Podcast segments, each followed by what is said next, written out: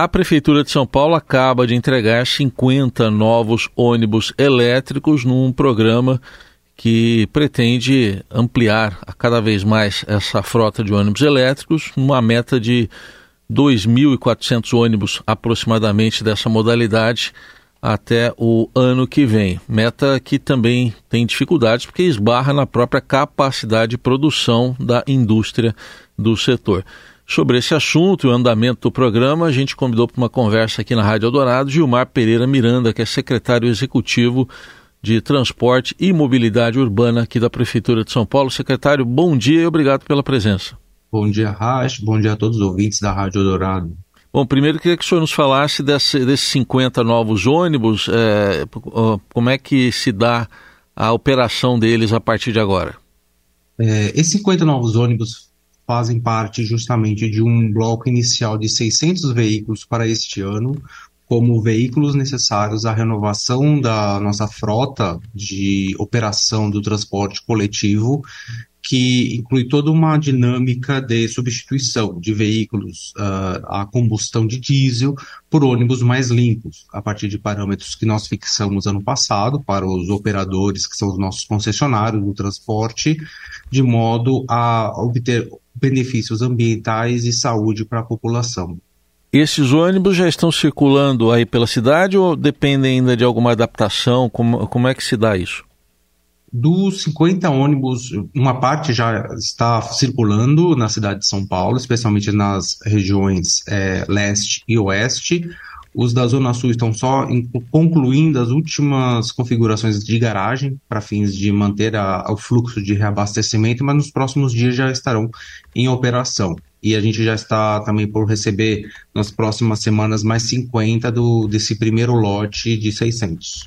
É, em relação ao funcionamento, secretário, é, o, os operadores, enfim, quem trabalha mais diretamente, motoristas, mecânicos, é, eles recebem treinamento? Como, é que ocorre essa adaptação?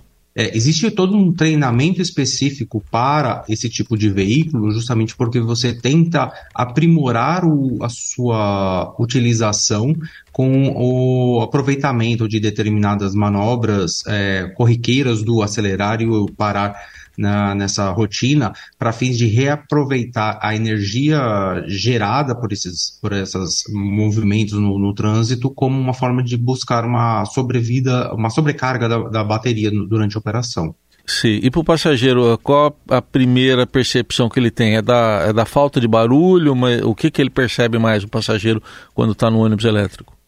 Olha, a primeira percepção que existe é a redução significativa do, do barulho, porque você não tem mais o motor a combustão dentro da estrutura do ônibus, o que reduz exponencialmente o ruído.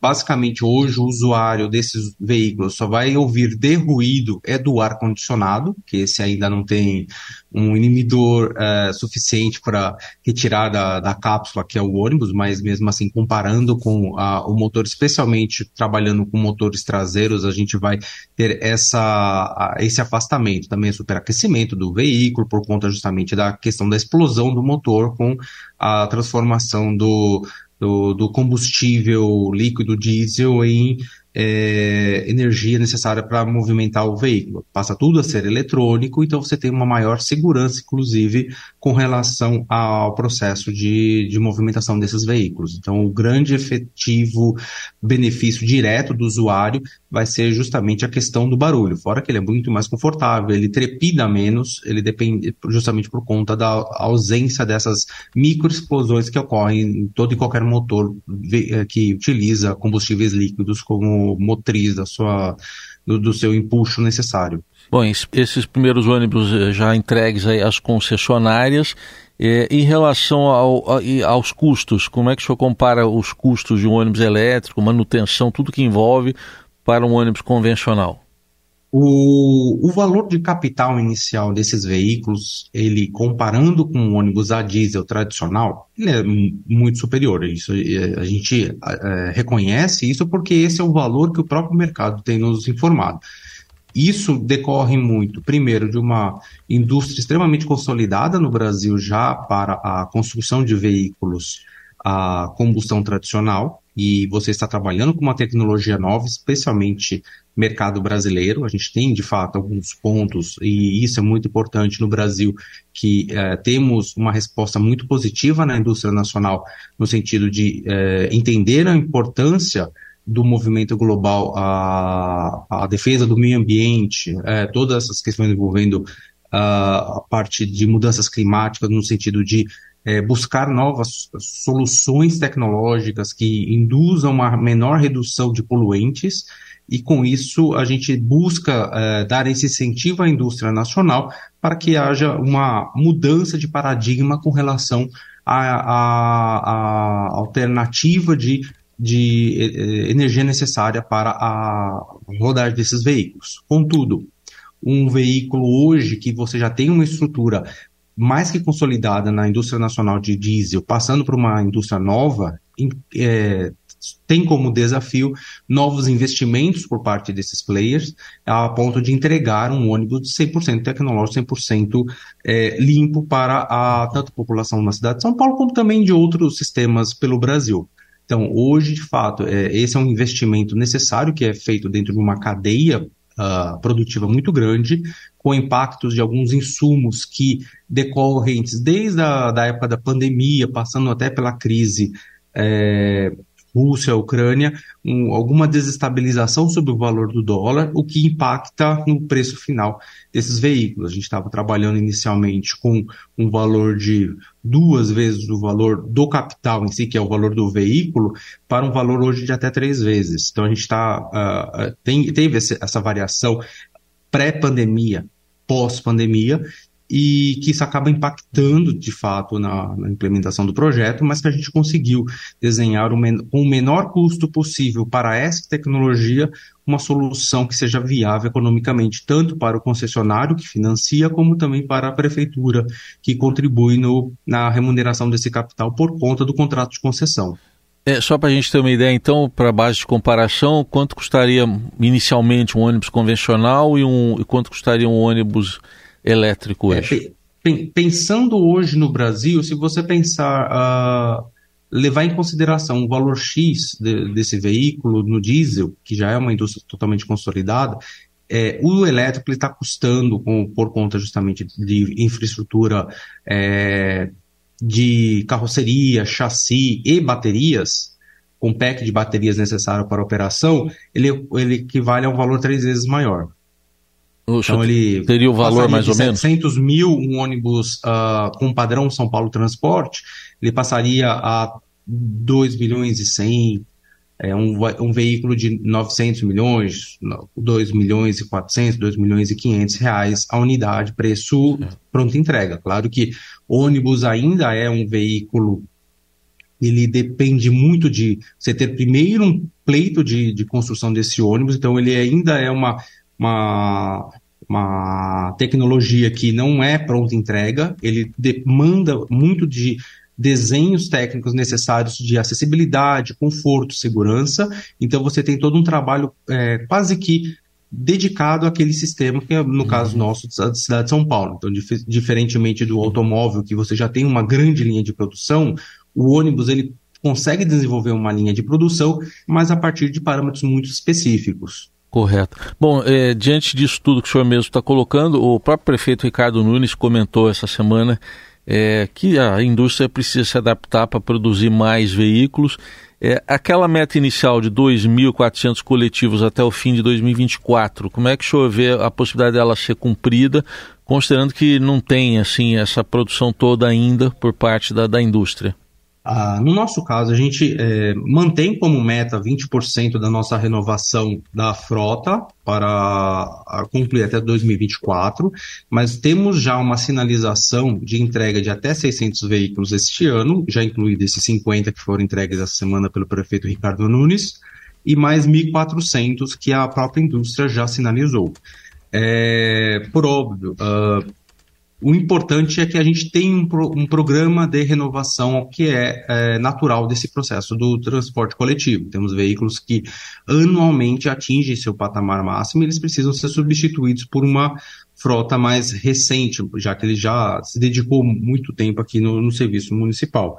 Então, a gente tem essa demanda, essa, essa pressão sobre a necessidade de uma renovação, mas ao mesmo tempo a gente entende que é um desafio importante. A gente está focando hoje como meta da gestão o transporte elétrico, mas o grande foco mesmo é que toda a renovação seja por transporte limpo. Isso com um, uma, uma direção tanto para a indústria nacional, como também um, um retorno que a prefeitura vem fazendo beneficiando como uma, uma atitude ativa voltada à área ambiental e também à área de saúde. Uhum. É, a gente é, entende que as externalidades voltadas tanto à área ambiental quanto à área de saúde serão uh, extremamente positivas para a população a partir desse investimento que é focado na, nessa mudança de matriz energética, considerando justamente que a gente já contribui com quase 12 mil ônibus em operação diária, e desses quase 12 mil, 11.900 veículos,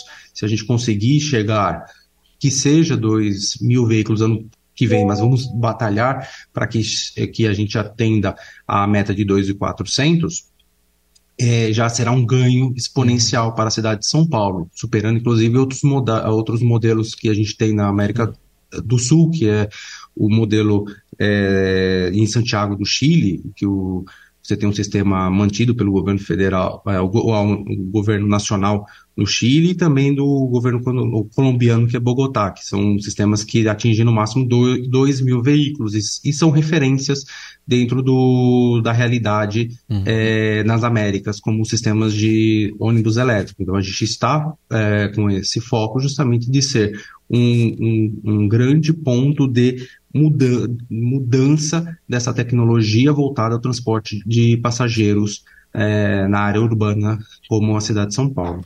Sim. Secretário, agora olhando para depois de 2024, tem a meta aí de reduzir em 50% a emissão de, de gás carbônico no transporte coletivo. Isso inclui também coleta de lixo, né, que é um outro setor, e isso até 2028 e eliminar tudo isso até 2038, né? É, essas metas, como é que o senhor vê hoje diante desse quadro?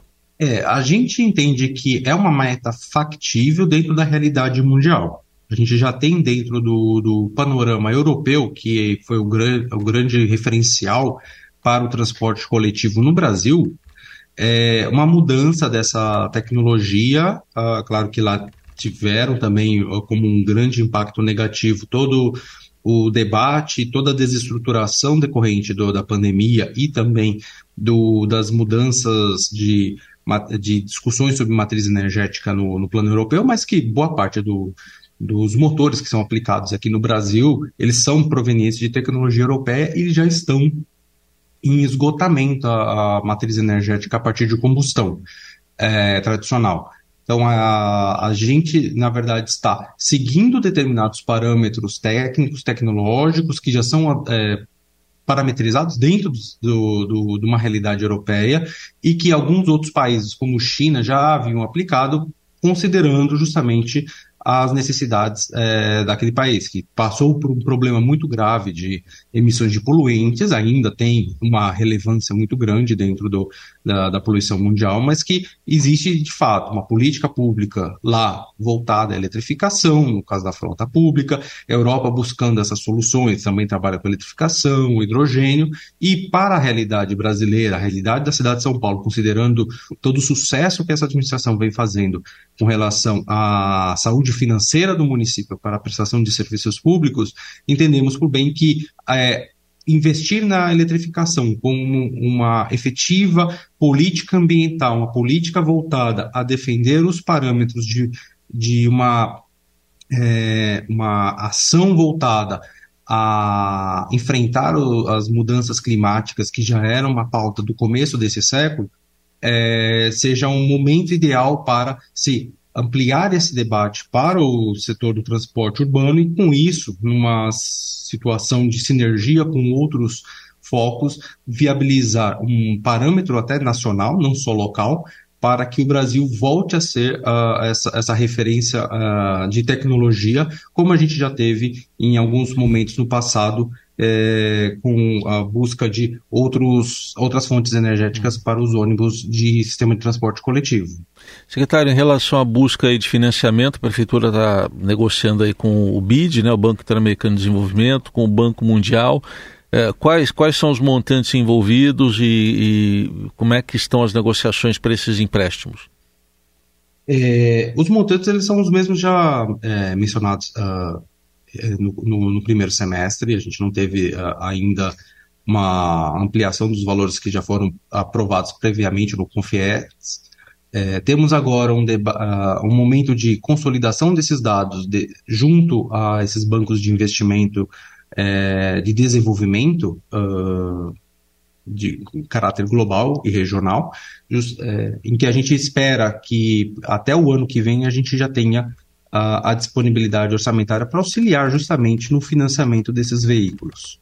Já que o financiamento primário é feito pelos concessionários, mas que ao mesmo tempo a gente lida, ao mesmo tempo que o concessionário ele necessita fazer essa, esse investimento em veículos mais caros, mais, mais tecnológicos, mais limpos, que dão esse, esse, essa devolutiva para a cidade de São Paulo, é, a gente também precisa é, olhar para o destinatário final do transporte coletivo, que é o cidadão. A gente não pode sobrecarregar o usuário na tarifa pública a ser cobrada. Então, por isso que é, existe essa necessidade de, de composição entre o público e o privado, o usuário, para que haja a financiabilidade desse, desse, desse projeto e que é, vai ser um projeto que, ao longo do tempo, tende a é, ter o seu custo inicial de implantação desses ônibus é, reduzido, justamente por conta dessa introdução dessas novas tecnologias e toda a sua, a sua amortização durante o longo do tempo. É isso que o senhor tocou agora, é um ponto fundamental que acho que é a grande dúvida mesmo do, do usuário, do paulistano, é se impacta no aumento de tarifa, né? O que, que o senhor pode dizer sobre isso? É, não estamos trabalhando com é, aumento de tarifa é, em 2023. O debate do 2024 vai estar atrelado com o projeto de lei orçamentária anual. É, nesse momento, a gente está trabalhando com a possibilidade de é, discutir a manutenção dessa tarifa ou, eventualmente, se houver um mínimo necessário, porque a gente não pode impactar no usuário. A gente trabalha hoje com um cenário de 4,40 para o ano que vem. Tá certo. Então, isso que é a tarifa hoje vigente na cidade de São Paulo. Então, a, a ideia é trabalhar, por isso que a gente busca esses financiamentos, justamente para que haja uma, uma segurança orçamentária, financeira e jurídica nessa relação entre poder público, concessionárias e usuário do transporte público, sem que uh, esse alto investimento seja repassado exclusivamente para esses usuários. E, e, o montante que o senhor citou aí do primeiro semestre, lá com os bancos, é 500 milhões de dólares. É, é esse o financiamento? É, seria esse o financiamento de 500 milhões de dólares junto ao BID e ao Banco Mundial, que estão é. trabalhando de forma conjunta com a gente Uh, provavelmente uh, a expectativa é ano que vem a gente já ter uh, a formalização desses documentos, já que existe ainda alguns trâmites no plano federal, né, passado, passagem pelo Sim. Senado, Secretaria da Fazenda Nacional, uhum. justamente para que haja a liberação desses recursos eh, por parte do, desses bancos de investimento. Ah, Para a gente concluir, secretário, recentemente houve a notícia de um estudo que a prefeitura estaria fazendo para acabar com os trólebus, né, que são ônibus ali com aquelas hastes, mas também elétricos. Né? É, isso aí vai avançar? Os trólebus serão mantidos, serão substituídos? Enfim, o que, que se pensa em relação a esses ônibus? É, os trólebus eles são veículos da rede, é, são veículos próprios do município de São Paulo. É, Nesse caso, a, o, o, projeto que existe para o trólebus é que eles sigam o período de validade deles na operação. Eles têm um período de 15 anos de operação a partir da data da sua fabricação e eles serão substituídos por novos veículos quando chegar o momento dessa substituição. Claro que é, isso fica a cargo do concessionário que opera esses trólebus. Não há hoje um projeto de antecipação para esta gestão, justamente porque a gente tem uma outra frota muito maior ainda para ser substituída e antecipar a substituição desses veículos acaba por prejudicar todo o fluxo de substituição de veículos da cidade como um todo. Né?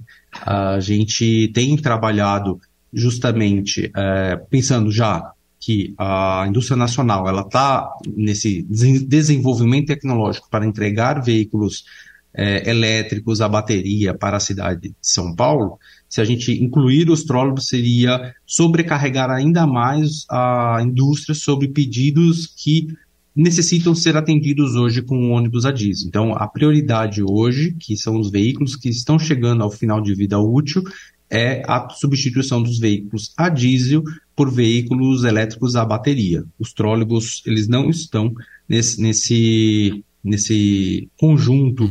É, tanto do plano de metas como dos números repassados pelo prefeito essa semana, de 600 veículos esse ano, 1.400 veículos ano que vem, conforme a capacidade inicial que a própria indústria brasileira se propôs a, a, a se dedicar aos pleitos da cidade de São Paulo. Muito bem, ouvimos aqui na Rádio Eldorado Gilmar Pereira Miranda, secretário executivo de Transporte e Mobilidade Urbana da Prefeitura de São Paulo, detalhando esse plano em andamento de substituição eh, de veículos a diesel por ônibus elétricos. Muito obrigado pela atenção, até uma próxima oportunidade. Obrigado, Racho, obrigado, ouvintes da Rádio Dourado.